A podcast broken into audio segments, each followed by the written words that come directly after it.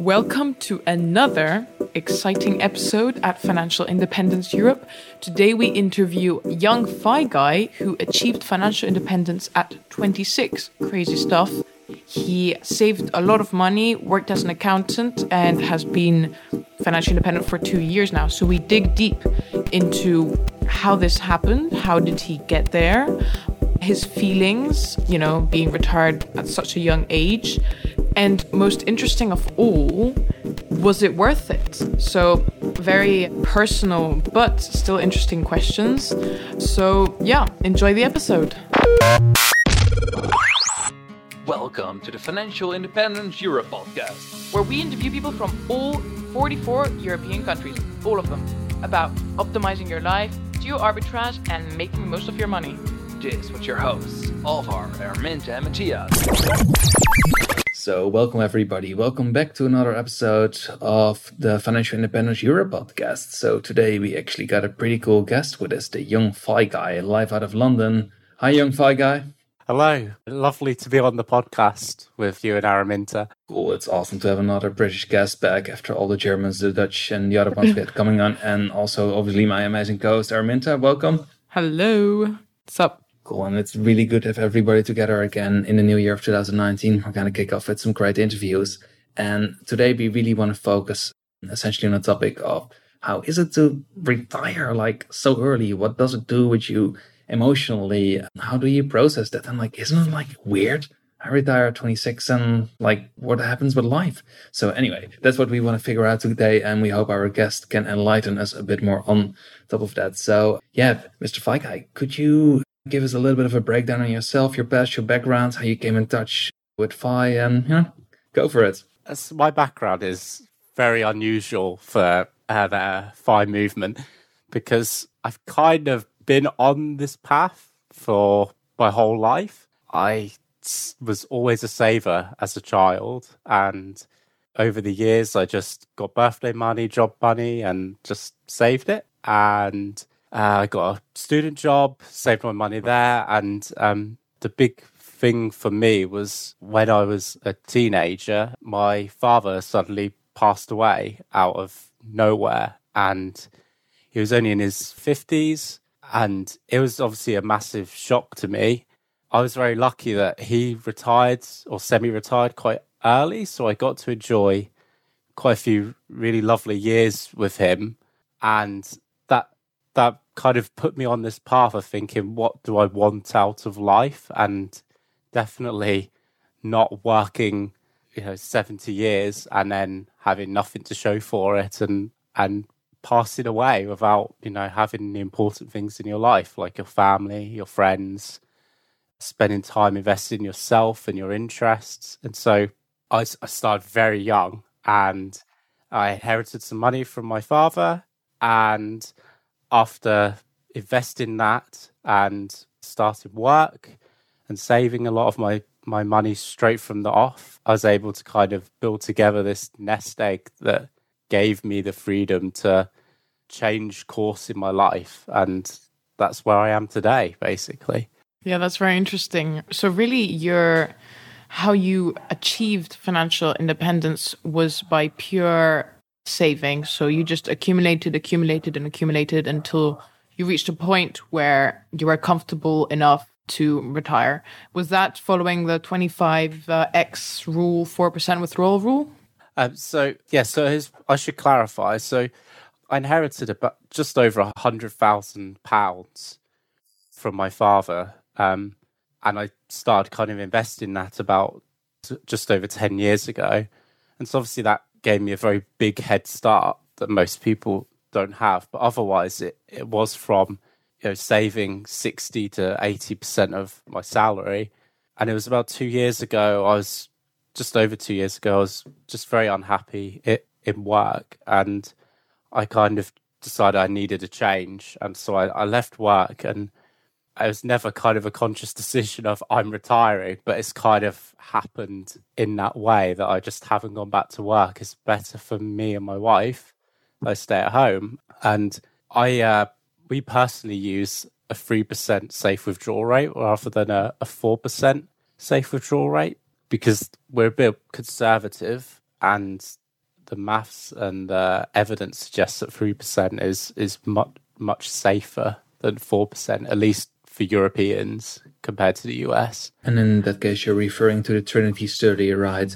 Where 4% gives you something like an 88% or 90% or whatever uh, chance of succeeding, and 3% essentially 100 in every possible scenario with all the forecasts. Yeah, I mean that's that's right. It's based on US data. The other thing with the study is it's not it's got a much shorter retirement length than say somebody who's retired very early.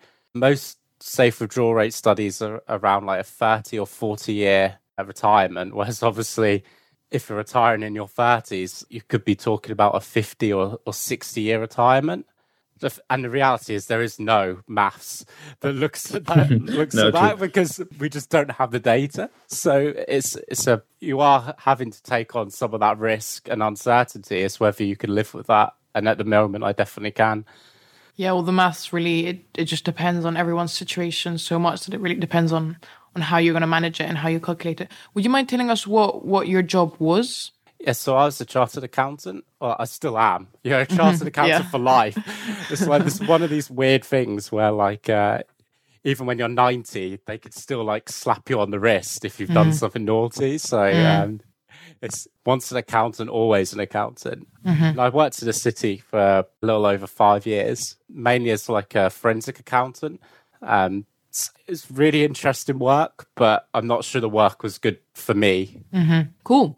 Okay, well, on this episode, what we're really interested in um, talking about, like what we our main topic for today, is what was it like to retire so early at 26? What was it like to be financially independent at 26? And how do you feel comparing yourself to maybe other 26 year olds?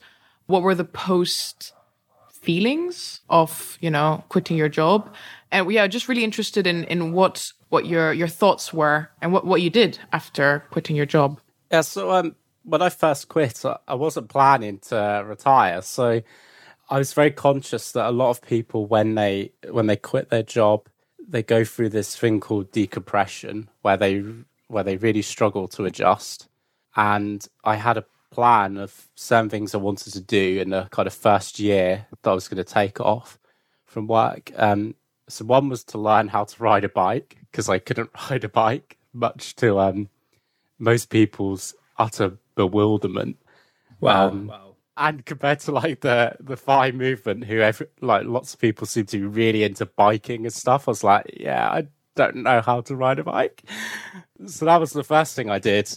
I bought a bike, learned how to ride it, and to be honest, I I'd never really ride it anymore because it's just I just get so scared on it. I'm you sure like so people much. are good. I know, but I just could walk everywhere. Um, I get the train in central London. I could just walk everywhere, and I just walk a lot. So I just, just don't fair, need to use it for London purposes. Fair enough. If you ever have the chance, grab a holiday in the Netherlands and go cycling there. Oh, Mrs. Walsh, she would kill me if, like, I started randomly going on a bike and biking off on my own. She'd be like, "No." And so the other two things I did was is wanted to focus on getting my health back in order and finally learning some professional qualifications. So I qualified as a financial planner and an investment manager, which is something I had wanted to do but had always put off because of work. So I had this structure and I went through that and it was I really enjoyed it. I kind of got to the end of it and I was like, well, what do I do now? And I thought about going back to work, but Mrs. YFG was was like, well, it's really nice having you home. You do all the housework. You basically organize my life. You're much happier. Why go back? You know what? What are you going to get out of it? And um, and so it's kind of got two two and a half years now, just much happier. And Mrs. YFG is much happier with me being at home and kind of doing my own thing. And what do you do from day to day? Because I can imagine two and a half years how long did those initial plans take and like once they were done what did you do every day after you know getting up at 8 a.m and having breakfast? Like how does the day look like right now? So it's a mix. I tend to work about one one or two days a week depending whether i have much work on. So i i do some writing. I have an advisory role for a pension scheme which is which is great and something I I really enjoy and want to get more involved in. You know, helping people kind of save and encourage them to engage with their pensions and providing for their future. Uh, it's, it's, it's a challenge, but it's it's very fulfilling. And then apart from those kind of things, I have my blog, I go to gym, I do the housework. I often go in to see people once or twice a week in central London for lunch or dinner. And then very quickly your week fills up and very rarely feel bored. Uh, it's, it's, unusual for me to have a week where I've got nothing in the calendar. Um, and it, it's it's funny. Like you'll find, I at least have never been one of those types of people who get bored. I always find something to do or something to think about. So, in short, the answer to your question is lots of stuff, whatever takes my fancy, which is very nice. So this is like a portion of it is blend in terms of activities, writing, a little bit of working, but the rest, the, the other portion is also just flexible and you know whatever floats your boat and you feel like doing in a week itself. Yeah, that's that's right, Alvar. And I think it's important to have some structure because otherwise you could end up just like laying in every day and not having a clue about what you want to do and the days could blur into one. And so having a some underlying structure, at least a few things that you always do, is is very helpful, at least for me. Yeah, I'm also interested in in hearing how you. What did like 18 year old young FI guy think when well you inherited this money and then you obviously started investing it and, and saving? And what was like what did you love being an accountant? Is this what you were uh, this was your your like aim? You, you obviously went to university. This is this what you were did you purposefully, you know, choose this route to then save a lot of money and then, you know, you were like, okay, I'll know what to do later. What, what were you thinking when you got started on, you know, this path to becoming a chartered accountant? That's a great question, Araminta, and it's it's an odd story. So mm-hmm. my father was also an accountant, and he would try periodically when I was like a young teenager to make me get into accounting and, and show me his spreadsheets and go, look how cool this is. And oh, wow. Isn't accounting interesting? what do you reckon? And I was like, no, accounting is really dull. I'm never going to be an accountant. So when I was growing up, I, I, I, was I wanted to be an engineer, and I did some work in in the local power plant, and I realised engineering was really hard work, and it was it was tough. And I was like, okay, now I, I pass on the engineering stuff and so I went and I did maths at university, and and accounting just spoke to me. It seemed like a a really good career to to to have because you, you basically you you train for three years and then you become say chartered and you basically join a cartel which means that you have a minimum salary you can get for life and you're always going to have a job and you're always going to be paid really well it's quite stable it's very interesting. So you basically learn how businesses work and you problem solve. And it, it was kind of the ideal job for going for this kind of financial independence thing mm. because mm. you can kind of bank on a secure salary for life and it gives you a lot of the not just the like quantitative skills associated with being an accountant but lots of the qualitative skills like having temperament and being analytical and thinking through problems that can help you with managing your finances successfully. Mm-hmm. So it was like a mix of salary, skills, and what appealed to you. That's that's actually yeah, sounds like the perfect job. Sorry, and also to ask in terms of salary, what does an accountant in London earn? So I explain it like as in there's London and then the regions. So the regions is basically anywhere outside London. So when you first start, the salary is around the high 20s to mid 30s in London, and it's probably a few thousand pounds less in the region. When you qualify, so after three years, the minimum salary in London tends to be about 45 to 50,000. But you can earn a lot more than that depending on the role you want to take. Uh, in the regions, it's probably a minimum of 35 to 45,000 and it's kind of like that floor is the minimum you could get. So you know when you become kind of qualified, it's, it's really bizarre. It's it's kind of like being like a supermodel in a club. So you come out of your exams and you know you you go to the pub, and in the pub, like all these recruitment firms are like milling around, wanted to speak to you to like offer you like jobs and to get your CV with them because basically most people qualify as auditors and then they get poached to go into industry to work, you know, in the finance roles or business development roles in, in companies, and they often can get a big pay rise and a, a better quality of life doing that. So you kind of come out of these exams and all these like kind of dodgy looking salesmen and recruiters are all like milling around you, wanting to hear your life story and pretending how amazing you are. And it's like, whoa, this is really weird.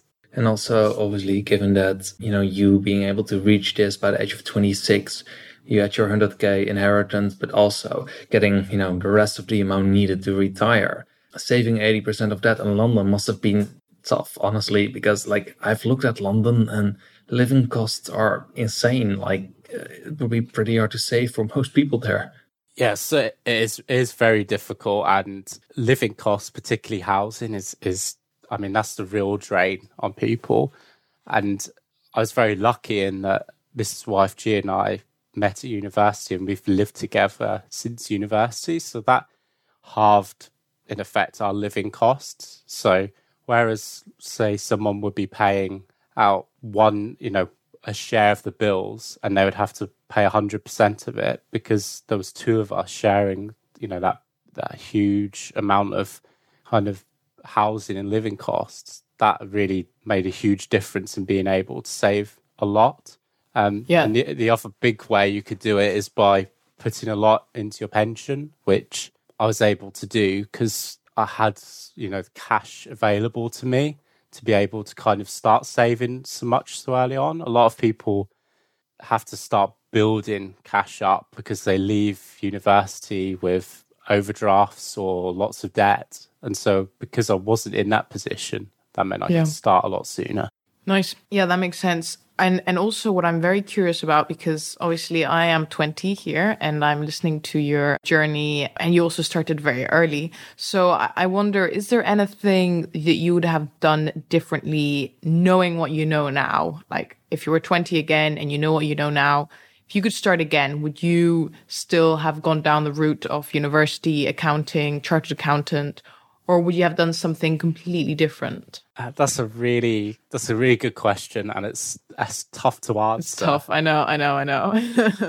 and in hindsight, and everyone is correct, right? But still, yeah. I think it's interesting. I I would still have done the same thing, which might seem a little bit weird to listeners because obviously, you know, I didn't enjoy my job and I kind of left but I actually I really enjoyed the work and I still do and I still write about it a lot on my blog and I still talk about it with people. It was very much the the corporate world that I didn't get on with and I don't think the corporate world got on with me back. Um I probably still would have gone to university and that's probably good good thing to say otherwise I wouldn't have met my wife or so many of my amazing friends. Um but I think the good thing for lots of people who are thinking about going into, say, accounting or finance is that you don't actually have to go to university these days to become an accountant. There are loads of school leaver and college leaver. Uh, t- so that's for like 16 and 18 year olds.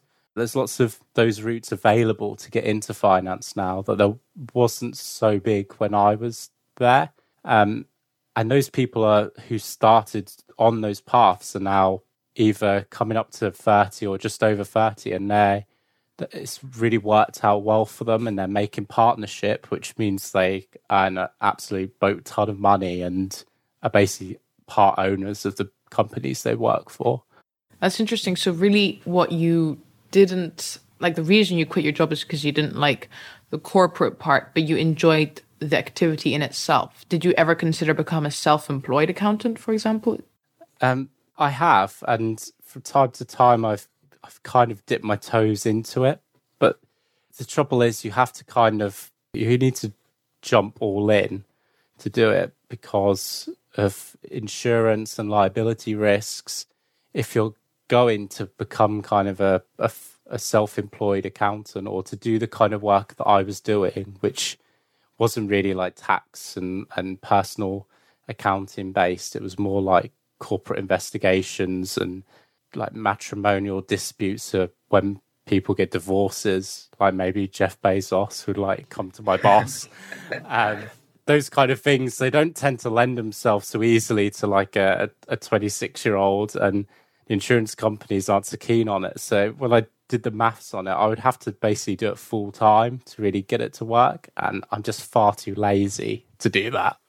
Good answer.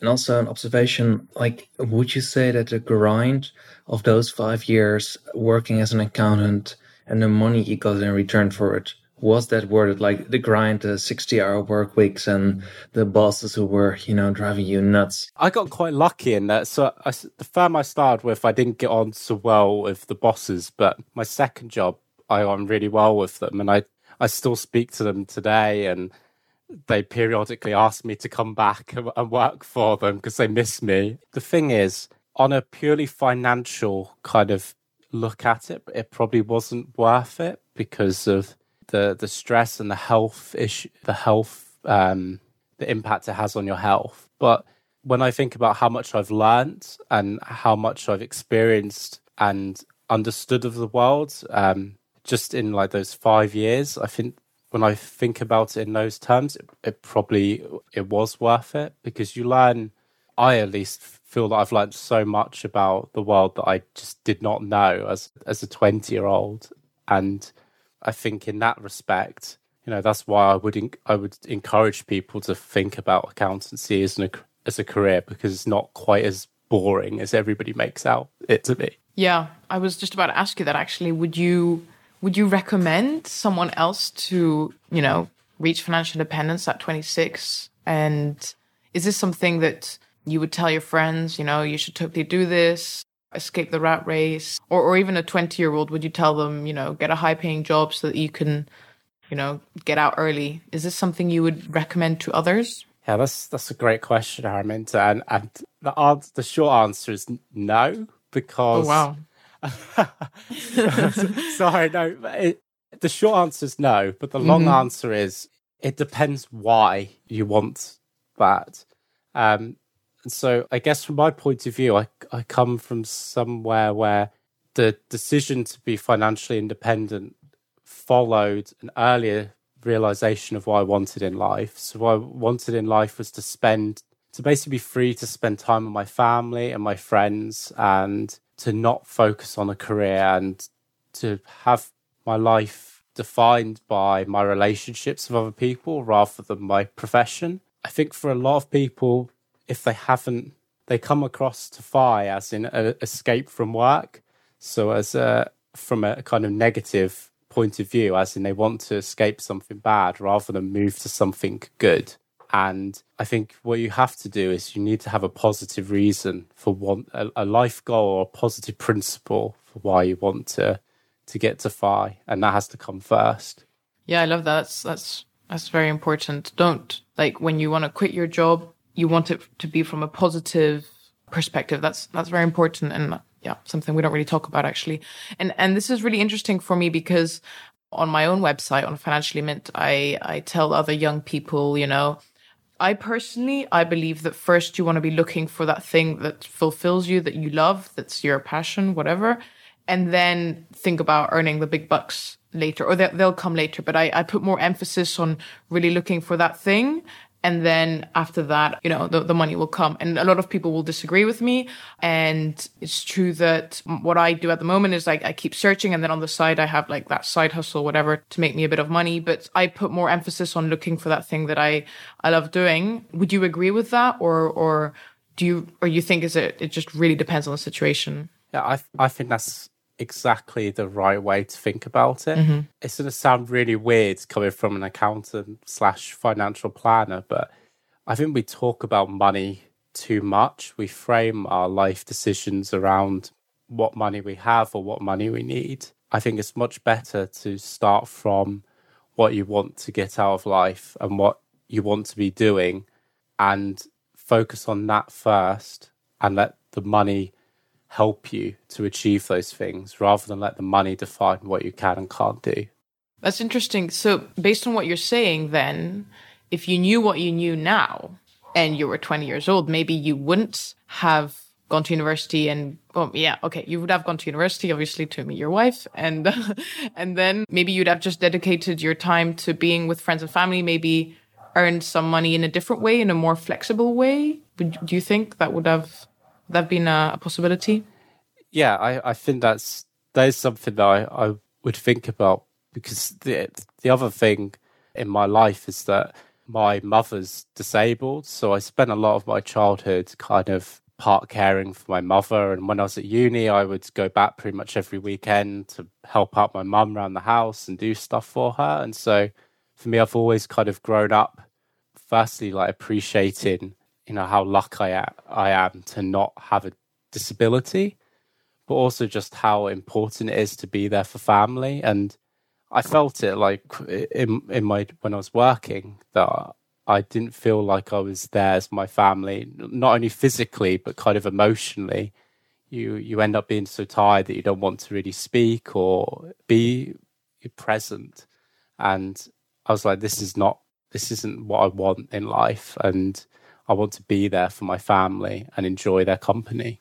Yeah, that's that's that's fascinating, and it's and it's pure like golden nuggets for us young people and even Alvar, who's 26 now. Alvar, are you retiring soon? That's actually the thing I really loved uh, approach you guys are taking in the sense of, you know, let money please be a tool to get towards our mm-hmm. purposes and actually do what we love.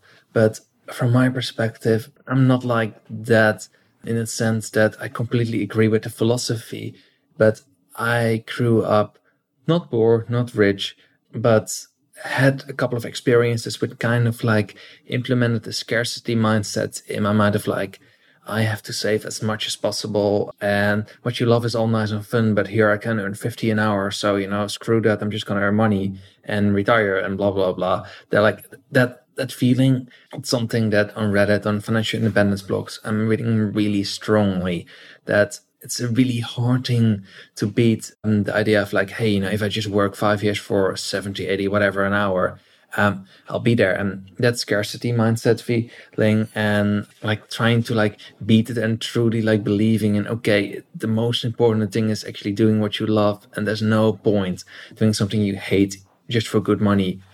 That's something emotionally so hard. Um, in one of our episodes, like in the goals episodes, we also really covered that of like, you know, how do you get there? Like me as a 20 year old, I was living on nothing. Me as a 26 year old, I'm a lot better at actually enjoying life and doing what I want instead of just, you know, purely focusing on money. But it's still, it's a hard thing. And what I find interesting, like from young FI guy's perspective, like, you know, what happens if you don't have to like go through that and just straight away start off in a good way and also your own are meant that it's not just about money but that you grow up like appreciating other things so much more and not get trapped in this scarcity mindset feeling and this all is maybe a little bit of a ramble but that's kind of my observation and feeling around it yeah, I think Alvar, your your situation is also very interesting, and it really shows you that it's it's how you grew up. If maybe your parents taught you, you know, that it's okay to, if if your ter- if your parents put more of an emphasis on you know do what you love etc then maybe that's what you will do. But if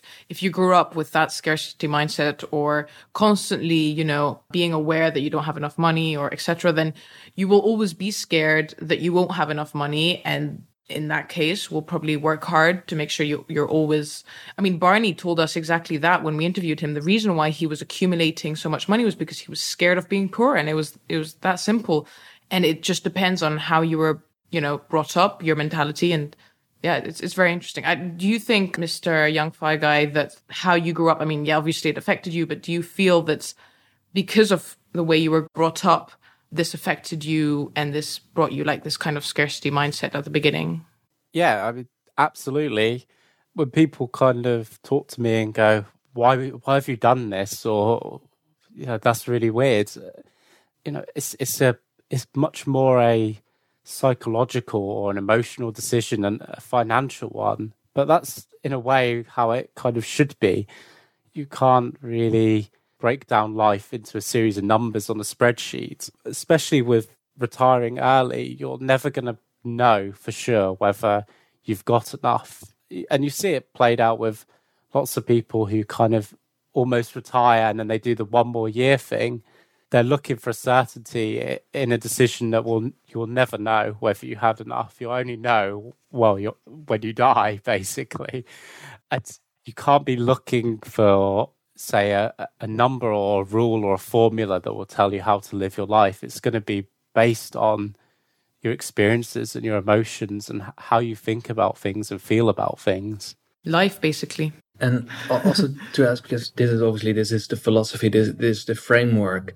But in terms of like the, the now, the here, and everything, um, do you still have goals in life, financially speaking? Like, do you still set out on like a monthly, quarterly, yearly basis? Like, how do you organize that? Yeah, so, so, I should make out that I'm like some sort of spreadsheet hater because I'm always like the accountant to be on my case.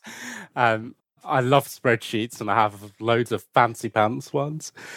But for me, it's it's much more around you know controlling my spending now that I'm not earning very much money, and I'm more kind of around when I do spend money, am I spending it on the right things? Am I spending it on the things that bring me joy and happiness in my life? And, and that's for me is the focus. Um, because a lot of the time I go like the wrong way, uh, or I have in the past where I've underspent or I've denied myself things that probably would have brought me happiness. And in terms of life goals, do you say you have any for the I don't know next five years, 10, 20? Because you're you're so young still. It's it's crazy because well, most of the people that we interview are obviously 35 years plus, or okay, maybe not. Oh yeah, 35 years plus, and and they, most of them have families or, or are planning on traveling or this that and the next thing and you're like a complete different case so i'm really curious as to what really are you you have so many years in front of you now what are you going to do with them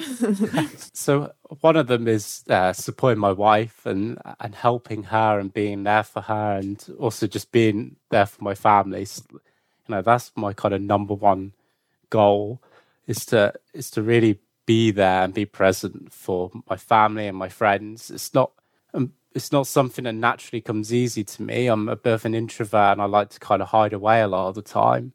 And so something I always have to kind of focus on to to really sh- show my feelings and, and and help out my family and friends when they need it. And in terms of like the more practical life goals, I mean, one of them is to work out what my life goals are uh, because very important. It's really hard. yeah, I know. I know. Still young, yeah, I know. You know. It's weird. Like I imagine if you ask a fifty-year-old, "Hey, what do you want to get out of life?" They're probably still like, "I don't know." Yeah, um, totally. I think one of them is definitely to help people with their finances and mm. to improve how we feel about money and think about money. And you know, that's a lot of the reason I write the blog, and um, it's part of the reason I do this advisory work for this pension scheme. You know, I really want to help improve people's lives. I think the the best way or the way I'm best able to do that is by talking about money and investing. Okay. And I found it also really powerful because in essence, you know, you got the philosophy, you got the cash to do whatever you want, but you also got so many years ahead of you. You can't know and plan it already straight away. See what happens, have fun, and it's gonna work out in the end in a right way. And what we also really would love to do for this episode is give you a chance to answer our final questions if you want to, of course, which is something we always do in like roughly like the end of every episode. Throw in our three final questions and see what the guest makes of them. Okay, so please tell us where can we find you online, social media, etc. So I have my blog, which is youngfiguy.com. Mm-hmm. I also am on Twitter, but it's mainly me kind of retweeting or liking random stuff that other people have said. Mm-hmm. But you know, you'll get to see some of my idiosyncrasies on there, perhaps always, more than on the blog. always blog. nice. Good. Fair enough. I essentially do the same with Twitter. But the second one, what is one research not well known you would recommend others users using? We know you love books and you love analyzing them. What would be the one like resource or book you would recommend people? Please read this. It will change your life. That's a really hard question. Yeah, I know. Um, so the one book I tend to recommend to people is a book called uh, Nonviolent Communication Ooh. Now it's nice. It's a really weird title, um, but it's basically about it's given to people particularly who struggle with anxiety or depression or expressing their feelings. So it's something that I came to through having therapy, And um, the, the underlying principle of it is that we uh, we're very bad at expressing what we want and what we actually feel. We tend to actually say stuff which is just which shows our annoyance or displeasure at things, but not actually say what we need. And perhaps you kind of could see it in a lot of our political discussions that people are kind of talking past each other because they're not actually expressing the fears or or the stuff that actually scares them and why. Um, and the book was really helpful for me because it, it made me learn about I, how I felt and what I really needed in life and how to express that to other people, which I wasn't so good at.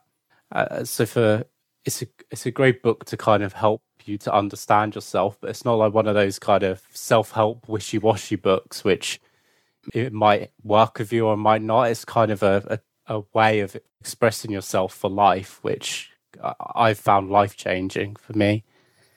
Love that, and I, I love books that are a bit, you know, different or or very self reflective. I don't know why, but I'm going through a phase where I'm just reading these kind of books, and it's just like every book I'm reading is like hitting me in a different way, and I'm like, oh, discovering something new. So I, I love that. I should. I'm adding it to my list. This so. is powerful, Good. and I'm just actually googling it on the spot and um, going through the overview, and um, I'm absolutely gonna add this to my list because books like these, and as you said, you know, like the random self-help books, they're useless. Up to you know, after if you read one, you know, the next twenty ones are the exact same. This looks like an, a really interesting one. Um, thank you for that. And the last one, up to Araminta. Yep. Uh, question number three What is the number one actionable tip for someone to get started on their path to FI? Uh, so I'd say um, it's starting, and that's going to sound a little bit weird, but the hardest thing to do, at least I think, for investing, saving, in fact, anything in life, is actually taking the plunge or just you know getting on with it we're brought up in a world that actually makes investing seem really scary. But as I'm sure you know, and as I'm sure lots of listeners know, once you start, it actually isn't that scary or that complicated. It's just been made out like that by the media and by people who don't have your best interests at heart. You know, like uh, the asset managers and the people who work in finance. And totally agree it's it's you can make mistakes. You know, I've made plenty of investing mistakes. Everybody has, but none of them will ever, you know, kill you or cripple you. Yeah, cripple you for life. Well, except unless you bet like everything on mm. some sort of weird, True. super Crypto. inverse leveraged ETF or whatever.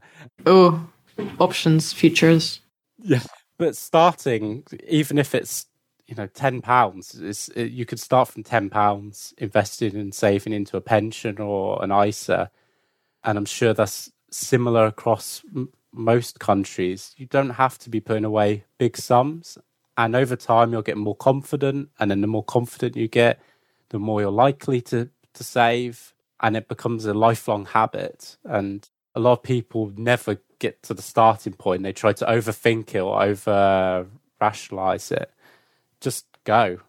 Yeah, I love that, and that's exactly what I say on my uh, on Financially Mint because I, me and Alvar actually, we both we interviewed some students on the streets like a few months ago, and and I would ask them at the end, you know, do you invest? And they all looked at me like I was the craziest person on earth. Like I don't want to lose all my money. I don't even have any money to get started with investing. And I'm like, oh my god, you you don't know. They they no one tells us when we're younger, so it's it's totally understandable that everyone is so confused and scared. And so our job in, in the financial independence community is to help these people understand how easy, simple, not complicated, and cheap it is to get started. So yeah, really agree with you on that.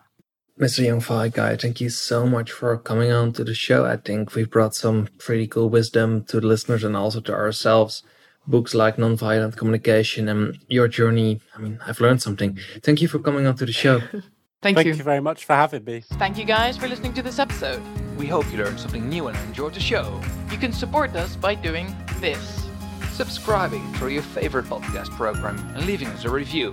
Following us on Instagram and Twitter at Financial Independence Europe. Sending us an email with questions and feedback. We would love to hear from you. All the mentioned articles, books, and cool resources can be found in the show notes at financial-independence.eu. Thank you for listening and see you next time.